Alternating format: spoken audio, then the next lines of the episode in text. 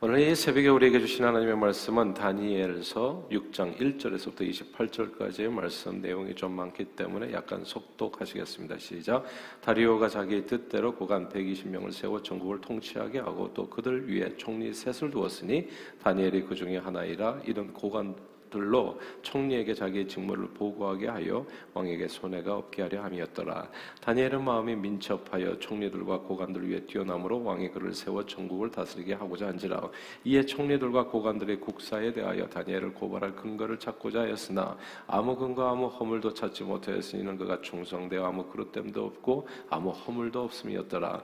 그들이 이르되 이 다니엘은 그 하나님의 율법에서 근거를 찾지 못하면 그를 고발할 수 없으리라 하고 이에 총리들과 고관들이 모여 다리오 왕에게 나아가 그에게 말하되 다리오 왕이여 만수무강하옵소서. 나라의 모든 총리와 지사와 총독과 법관과 관원이 의논하고 왕에게 한 법률을 세우며 한 금령을 정하실 것을 구하나이다.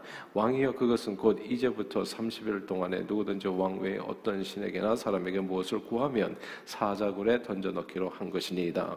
그런즉 왕이여 원하건대 금령을 세우시고 그 조세 왕의 도장을 찍어 메대와 바사에 고치지 아니하는 규례를 따라 그것을 다시 고치지 못하게 없어서 하며 이에 다리오 왕의 조서의 왕의 도장을 찍어 금령을 내니라. 다니엘이 이 조서의 왕의 도장이 찍힌 것을 알고도 자기 집에 돌아가서는 윗방에 올라가 예루살렘으로 향한 창문을 열고 전에 하던 대로 하루 세 번씩 무릎을 꿇고 기도하며 그의 하나님께 감사하였더라. 그 무리들이 모여서 다니엘이 자기 하나님 앞에 기도하며 강구하는 것을 발견하고 이에 그들이 나아가서 왕의 금령 관하여 왕께 아뢰되 왕이여 왕이 이미 금령의 왕의 도장을 찍어서 이제부터 30일 동안에는 누구든지 왕 외에 어떤 신에게나 사람에게 구하면 사자굴에 던져넣기로 하지 아니하였나이까 하니 왕이 대답하여 이르되 이 일이 확실하니 메대와 바사에 고치지 못하는 규례니라 하는지라. 그들이 왕 앞에서 말하여 이르되 왕이여 사로잡혀 온 유다 자손 중에 다니엘이 왕과 왕의 도장에 찍힌 금령을 존중하지 아니하고 하루 세 번씩 기도하나이다 하니 왕이 이 말을 듣고 그런 말미암아 심히 근심하여 다니엘을 구원하려고 마음을 쓰며 그를 건져내려고 힘을 다하다가 해가 질 때에 이르렀더라. 그 무리들이 또 모여 왕에게로 나와서 왕께 말하되 왕이여 메대와 바사의 규례를 아시거니와 왕께서 세우신 금령과 법도는 고치지 못할 것이니이다 하니 이에 왕의 명령함에 다니엘을 끌어다가 사자굴에 던져놓는지라 왕이 다니엘에게 이르되 내가 항상 섬기는 너희 하나님이 너를 구원하시라 아니라 이에 돌을 굴려다가 굴 어기를 막음에 왕이 그의 도장과 귀족들의 도장으로 봉하였으니 이는 다니엘에 대한 대한 조치를 고치지 못하게 하려 함이었더라. 왕이 궁에 돌아가서는 밤이 새도록 금식하고 그 앞에 오락을 그치고 잠자기를 마다하니라. 이튿날에 왕의 새벽에 일어나 급히 사자굴로 가서 다니엘의 든 굴에 가까이 이르러서 슬피 소리질러 다니엘에게 묻되 살아계시는 하나님의 종 다니엘아 내가 항상 섬기는데 하나님의 사자들에게서 능히 너를 구원하셨느냐? 아니라 다니엘이 왕에게 아뢰되 왕이여 원하건대 왕은 만수무강하옵소서. 나의 하나님이 이미 그의 천사를 보내어 사자들의 입을 봉하셨으므로 사자들이 나를 상해하지 못하였으니 이는 나의 무죄함이 그 앞에 명백한 미오며 또 왕이여 나는 왕에게도 해를 끼치지 아니하였나이다 아니라 왕이 심히 기뻐서 명하여 다니엘을 굴에서 올리라 하며 그들이 다니엘을 굴에서 올린즉 그 몸이 조금 더 상하지 아니었으니 이는 그가 자기 하나님을 믿음이었더라. 왕이 말하여 다니엘을 참소한 사람들을 끌어오게 하고 그들을 그들의 처자들과 함께 사자굴에 던져넣게 하였더니 그들이 굴바닥에 닿기도 전에 사자들이 곧 그들을 움켜서 그 뼈까지도 부서뜨렸더라. 이에 다리오 왕이 온 땅에 있는 모든 백성과 나라들과 언어가 다른 모든 사람들에게 조서를 내려 이르되 원하 원하건대 너희에게 큰 평강이 있을지어다.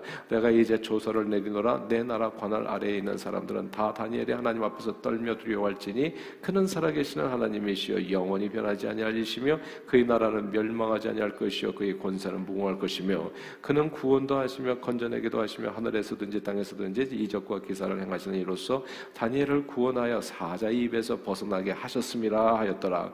이 다니엘이 다리오 왕의 시대와 바사 사람 고레스 왕의 시대에 형통하였더라. 아멘. 어, 마태복음 4장에 보면 예수님께서 공생애를 시작하기 전에 40일 밤낮으로 금식하신 후에 마귀에게 시험받는 내용이 나옵니다. 아, 크게 세 가지였죠. 돌을 떡으로 만들어 먹으라, 성전 꼭대기에서 뛰어내리라, 그리고 세 번째는 지극히 높은 산에서 천하 만국과 영광을 다 보여주면서 마귀가 그렇게 요청을 하죠. 내게 엎드려서 경배하라 절하라였습니다. 예수님께서는 이 세 가지 시험을 모든 말씀으로 이기셨어요. 사람의 떡으로만 사는 것이 아니라 하나님으로 나오는 모든 말씀으로 산다. 이제 그렇게 첫 번째 시험을 이기시고 너희 주 하나님을 시험치 말라라고 이제 두 번째 시험을 이기셨습니다. 근데 세 번째 시험에 이르러서는 사탄아 물러가라 기록되었을 때주 너희 하나님께 경배하고 다만 그를 섬기라 이렇게 말씀으로 이기셨습니다. 이 세 가지 시험 중에서 이 세 번째 시험의 내용이 흥미롭습니다. 사탄은 육신을 입으신 예수님을 천하 만국과 그 영광으로 끼웠습니다. 사람이 육신을 입고 있다는 것이 참 문제가 크더라고요. 적지 않더라고요. 이 육신에 요구가 있어요. 육이. 그러니까 사람은 정말 평생을 이 육을 위해서 사는 것 같아요. 그러니까 육을 위해서 어떻게 해서든지 이제 화장품도 좋은 거 쓰고 먹어도 좋은 거 먹고 그러니까 이게 먹고 사는 게 결코 적지 않은 일이에요. 그러니까 부귀 영화 권세 이것은 정말 유익의 달콤한 꿀과 같은 아 뭐라 그럴까 엄청난 유혹이 아닐 수가 없습니다. 육이 좋아하는 게 뭐 뻔하죠. 예, 세상을 즐기고 편하게 살고 아, 잘 먹고 잘 살고 맛집 쫓아다니고 좋은 구경하고 아 그리고 건강하게 뭐 이런 내용이잖아요. 그래서 뭐 우리가 어렸을 때부터 공부 열심히 하고 너 잘들하고 공부하는 거 아니냐. 너 잘 먹고 잘 살고 결혼해서 이렇게 좋은 집 짓고 좋은 차 타고 다니고 뭐 이런 내용이잖아요. 이런 내용을 사단이 보여줬다는 거예요. 천하 만국과 네가 좋아하는 육신이 좋아하는 걸 그걸 다 영광을 다 보여주고 그 영광으로 꿰인 겁니다. 이래서 이 말씀을 잘 생각해 보면요. 이 말씀을 통해서 우리는 하나님의 영광을 쫓는 것이 아니라 이 세상에 썩어질 영광을 쫓아 사는 삶은 어찌 보면 사단에게 절하는 것과 같은 행동이라는 것을 알게 돼요. 그러면 정말 예수님 모르는 사람들은 다 사단에게 절하면서 사, 살아가고 있다고 해도 이제 과언은 아닌 거죠. 예수 그리스도를 내 마음의 구원자와 주님으로 믿고 영접하면 그 영접하기 전과 후의 삶이 진짜 확연하게 달라지는 한 가지가 있어요. 그것은 예배입니다. 예배가 달라져요. 그러니까 이 세 번째 시험을 이기게 돼요. 오직 주 하나님만을 예배하는 이 딱 이렇게 정리가 되어집니다. 믿기 전과 후가요. 사실 교회를 다니는 것은 좀 다른 문제예요. 교회를 다녀도 예수 그리스도를 자기 마음의 구원자와 주님으로 믿, 믿고 영접하지 않은 상태에서도 교회를 다닐 수는 있죠. 친구 좋아서 교회 가고 잠깐 누구 초청받아가지고 교회 잠깐 앉아 있을 수 있고 또 교회 말씀을 들어보니까 마음이 편해져서도 있을 수 있고 그리고 사람이 그리워서 교회 갈 수도 있고 교회 가는 이유는 얼마든지 다양할 수 있습니다. 그러나 예수님을 인격적으로 만나서 그분을 내 마음의 구원자와 주님으로 믿고 영접하게 되면 뭐가 달라지냐 하면 예배를 대하는 태도가 달라져요. 그래서 제가 뭐 연휴 때 이렇게 주의를 끼고서 왔다 갔다 하지 말라고 자꾸 얘기하는 게 뭐가 중요하냐면 세상에 절하지 말라는 거예요. 천하 만국 보여주고 영광 보여주고 이게 좀 너도 좀 쉬어야 되지 않, 놀아야 되지 않냐 이렇게 세상 재미도 봐야 되지 않냐 이런 거에 속아서는 안 된다는 거예요. 주 너희 하나님만을 경배하라. 주님 앞에만 절을 해야지 세상 돈에 절을 하고 그리고 세상 인기에 절을 하고 명예에 절을 하고 권세에 절을 하고 이렇게 해서는 안 된다는 거. 예수를 만나게 되면 정말 한 가지가 달라지는데 예배에 목숨을 거는 사람이 됩니다. 주님 앞에 무릎 꿇는데 목숨을 거는 사람이 돼요. 그냥 목숨을 내놓는 사람이 돼요. 그게 인생에서 가장 소중한 가치가 되어버려요. 하루라도 주님 앞에 무릎 꿇지 않으면 그 하루는 아무 의미 없다고 여기는 사람이 됩니다. 이 세상 부귀, 영화, 쾌락, 인기, 명예, 권세 그 무엇과도 주님 앞에 드리는 경배와 찬양 바꿀 수가 없는 심정이 된다고요. 오늘 본문에 이 다니엘이 그런 사람이었습니다. 그런들 하루에 세 번씩 무릎을 꿇고 하나님 앞에 기도하며 감사하며 주님을 경배했습니다. 하나님 앞에 항상 무릎 꿇는 사람이었다는 거예요. 세상 권세에 무릎 꿇는 것이 아니라 세상 인기에 밥 먹고 사는 것에 목매어서 산 인생이 아니라 주님 앞에 살든지 죽든지 주님 앞에 무릎 꿇어서 제가 사실 새벽 기도 굉장히 중요하게 생각했던 게 아니에요. 사실 새벽 기도를 해본 사람과 안 해본 사람 뭐가 차이가 나냐면 물론 엄청 의지가 강한 사람들이 있어요. 막 집에서도 항상 시간을 정해놓고 그 시간에 골방을 만들어가지고 집에 아 그래서 그 앞에 무릎 꿇고 기도하는 아주 독한 사람들이 있어요. 근데 대부분은 그렇지가 않아요.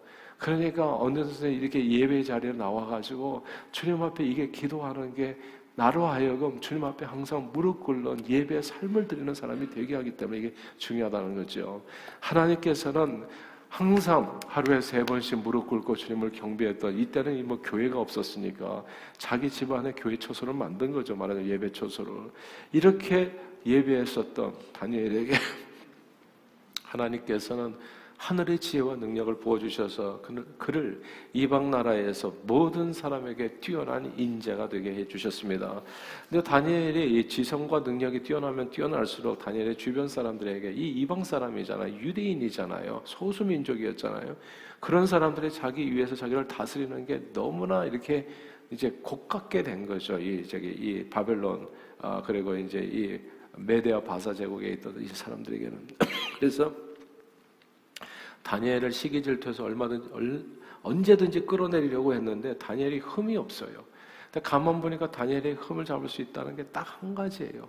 하나님을 경배하는 거. 세상 왕이 뭡니까? 주먹이잖아요. 가까운 주먹. 하나님의 법은 하나님은 먼, 멀고 먼 법이거든요. 법은 멀고 주먹은 가까운데 항상 우리가 예수 믿을 때 이런 거 많이 느껴요. 하나님을 믿으면 잘 될 것인가? 세상 주먹은 가까운데 진짜 목구멍에 포도청이라고 밥 먹고 사는 것은 우리를 너무너무 위협하는데 하나님을 믿으면 잘 된다고 성경은 얘기하는데 너 먹고 사는 거 걱정하지 말라고 얘기하는데 항상 주먹은 가까운 거예요. 그러니까 먹고 사는 것은 너무너무 나를 갖다 쬐는 거예요. 그러니까 그냥 어떨 때는 주일도 포기하고 밖에 나가서 일을 해야 되고 이런 상황들이 이제 벌어지는 것이죠. 근데 이게 딱 이런 현, 이런 상황이 다니엘에게도 벌어진 거예요. 법은 엄청 가까운데 세상 왕에게 당장 절하지 않으면 밥 먹고 사는 길에 미련해지는 것뿐만 아니라 주먹이 가까워서 당장 맞아 죽을 수도 있는 거지요. 실제로 다리오 왕은 다니엘을 시기 질투했던 신하들의 꾀임에 넘어가서 세상 왕을 섬기지 않은 모든 사람들을 사자굴에 던져넣을 금령을 만들죠. 그 금령은 누구도 변기할 수 있는 규례였습니다. 다니엘의 목숨은 이제 그 금령 아래서 이제 바람 앞에 등불처럼 언제든 죽어도 이상하지 않은 그런 삶이 되어버렸습니다. 그런데 이게 오늘 본문에 보면 다니엘은 그런 발표가 금령이 이미 발표되었다는 것을 알면서도 알면서도 아는 거예요 우리는 모르는 게 아니에요. 밥 먹고 사는 것이 중요하다는 거 안다고요. 세상 권, 세와 명예와 인기와 그리고 쾌락, 예, 세상 재미 이거 꼭 봐야 돼. 이거 안다고요. 알면서도 다니엘은 그 금령은 누구도 변화될 수 없는 그 금령이라는 것을 알면서도 하나님께 무릎 꿇고 기도하고 주님을 경배했습니다. 하루 세 번씩. 제가 그래서 아침 새벽에 이렇게 해서 기도하시고요. 밤에 주무시기 전에 꼭 기도하시고 무릎 꿇고 예. 그리고 낮에 한 번 더 기도해 주세요. 그러면 여러분의 삶은 정말 주님을 경배하는 사람이 되는 거예요. 그게 아침 새벽에 일어나서 첫 시간을 주님 앞에 항상 꿇고 언제 어디를 가두시는지 그리고 주무시기 전에 항상 무릎 꿇고 하나님 내 생명을 주님 앞에 바칩니다. 오늘 이 밤도 내 영혼을 받아주시옵소서. 기도로 마치고 기도로 시작하고 예. 오늘 본문, 본문에 보니까 이렇게 살았던 다니엘의 삶의 모습이 그게 믿음이었다고 얘기를 합니다. 다 함께 23절 한번 읽어볼까요? 오늘 본문 23절에 있습니다. 23절 께서 시작. 왕의 심히 기뻐서 명하여 다니엘을 굴에서 올리라 하매 그들이 다니엘을 굴에서 올린즉 그의 몸이 조금 더 상하지 아니하였으니 이는 그가 자기의 하나님을 믿음이었더라. 아멘. 보세요. 다니엘은 아마 틀림없이 사자 굴에 들어갔어도 하루 세 번 기도했을 겁니다. 그렇지 않았겠어요? 그 굴에 빠져가지고도 사, 사자들 속에서도 또 역시나 또 한 번 기도하고 무릎 꿇고 또, 또 자기 전에 기도하고. 근데 사자들이 있으니까 내내 기도하고 있었을지도 모르죠. 그게 자기 하나님을 믿음이었더라. 그게 믿음이라고요. 하나님을 믿는다는 것은 그저 믿습니다가 아니라 이 세상 그 무엇보다도 예배를 소중히 여기는 그런 태도입니다. 하나님 앞에 늘 무릎 꿇고 기도하는 자세입니다. 이 세상 부귀 영화 권세 명예 쾌락 오라 그 무엇과도 주님을 바꾸지 아니고 그 무엇에도 절하지 아니하고 오직 주 여호와 하나님만을 섬기겠다고 결단하고 그렇게 살아가는 삶을 의미합니다. 성경에서의 하나님의 사람들은 한결같이 언제나 주님을 경배하고 예배하는 삶을 살았어요. 아브라함은 자기 사랑하는 독자 이삭을 모리아산에 바치기까지 하나님을 더 사랑했습니다. 하나님을 더 경배했어요. 하나님께서 주신 이것은 선물이지 주신 그분이 더 위대하다는 것을 그분이 경배받기에 합당하다는 것을 근데 우리는 또 애들에게 정신 팔리는 사람들이 있잖아요. 예, 애들을 하나님보다 더 사랑하는 그러니까 이게 거꾸로 가는 경우가 많은데 하여튼 아브라함은 하나님을 사랑했다는 거. 욥은 모든 것을 잃은 상황 속에서도 하나님을 원망하지 않고 자기를 단련하신 후에 정금같이 나오게 될 하나님을 믿음으로 바라보았습니다. 그러나 성경에 보면요 위기 상황에서 하나님보다도 세상 명예, 부귀, 영화, 인기를 선택한 사람들이 꽤 있어요. 롯은 세상 부귀, 영화를 탐내, 탐내어서 소돔과 고모라를 선택해서 갔잖아요. 사울왕은 하나님의 말씀에 순 순종하기보다는 살찐 양을 더 욕심내었습니다. 가인은 하나님을 경배하기보다는 동생과의 경쟁에서 1등하기를 원했어요. 그래서 한국에서도 1등 하겠다고 교회 빠지는 애들이 있잖아요. 오늘날에도 가인과 같이. 그러니까 이렇게 그렇게 이렇게 살았던 사람들이 어떻게 돼요? 하나님보다도 세상 물질 부귀 영화를 더 사랑했던 사람들은 종래 보면 사오랑도 가인도 다 자기 목숨을 잃게 됩니다. 롯은 모든 소유를 다 잃었지요. 오늘 본문에서 다니엘은 세상 왕에게 절하라. 그리하면 이 모든 권세를 너에게 주리라. 라고 하는 이 예수 그리스도가 당했던 그 시험을 그대로 당해요.